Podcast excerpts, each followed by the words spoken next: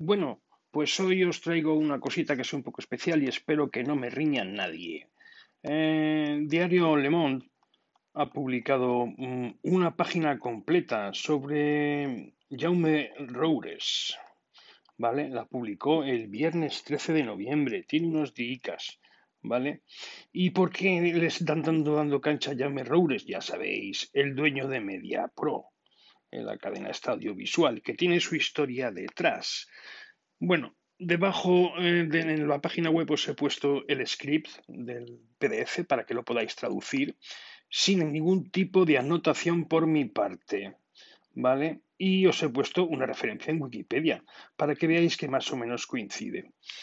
¿Por qué le dedican una página a este hombre tan famoso en España? Pues porque tiene los derechos del fútbol francés por 800 millones de euros. Mm.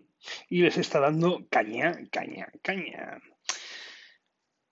es interesante conocer a la gente que llega ahí arriba, porque todos tienen su cueva, todos tienen su, isla de Montecristo. ¿eh? Este hombre era un don nadie. Lo vais a ver en el artículo, un auténtico don nadie.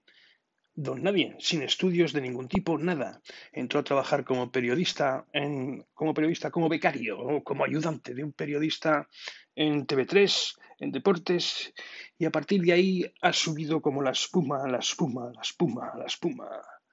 Incluso veréis cómo se le concedió la sexta por José Luis Rodríguez Zapatero, sin licencia, sin concurso, sin dedo, puro dedo, sin juicios de valor aparte.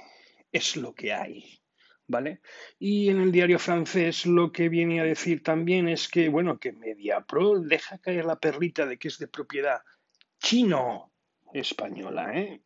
Ojo, ojo. Yo lo traduciría porque no vas a encontrar este artículo en España. No, no lo vais a encontrar. Ya me diréis cómo se llega allá arriba, a esta velocidad. Ya está mayor porque es de los 50. Él nació en Barcelona en los 50, así que tiene 50, 50, 70 tienes ya. Ya va siendo, ya va toca, ¿no? Imagino que habrá repartido y repartido y repartido para todos, nunca ha renegado de sus convicciones, las ha defendido en todos los ámbitos, lugares y demás, y lo que yo no sé es cómo se concilia su tipo de ideología con su actividad y su manejo. Habrá alguna manera, ¿no? Los chinos también lo hacen.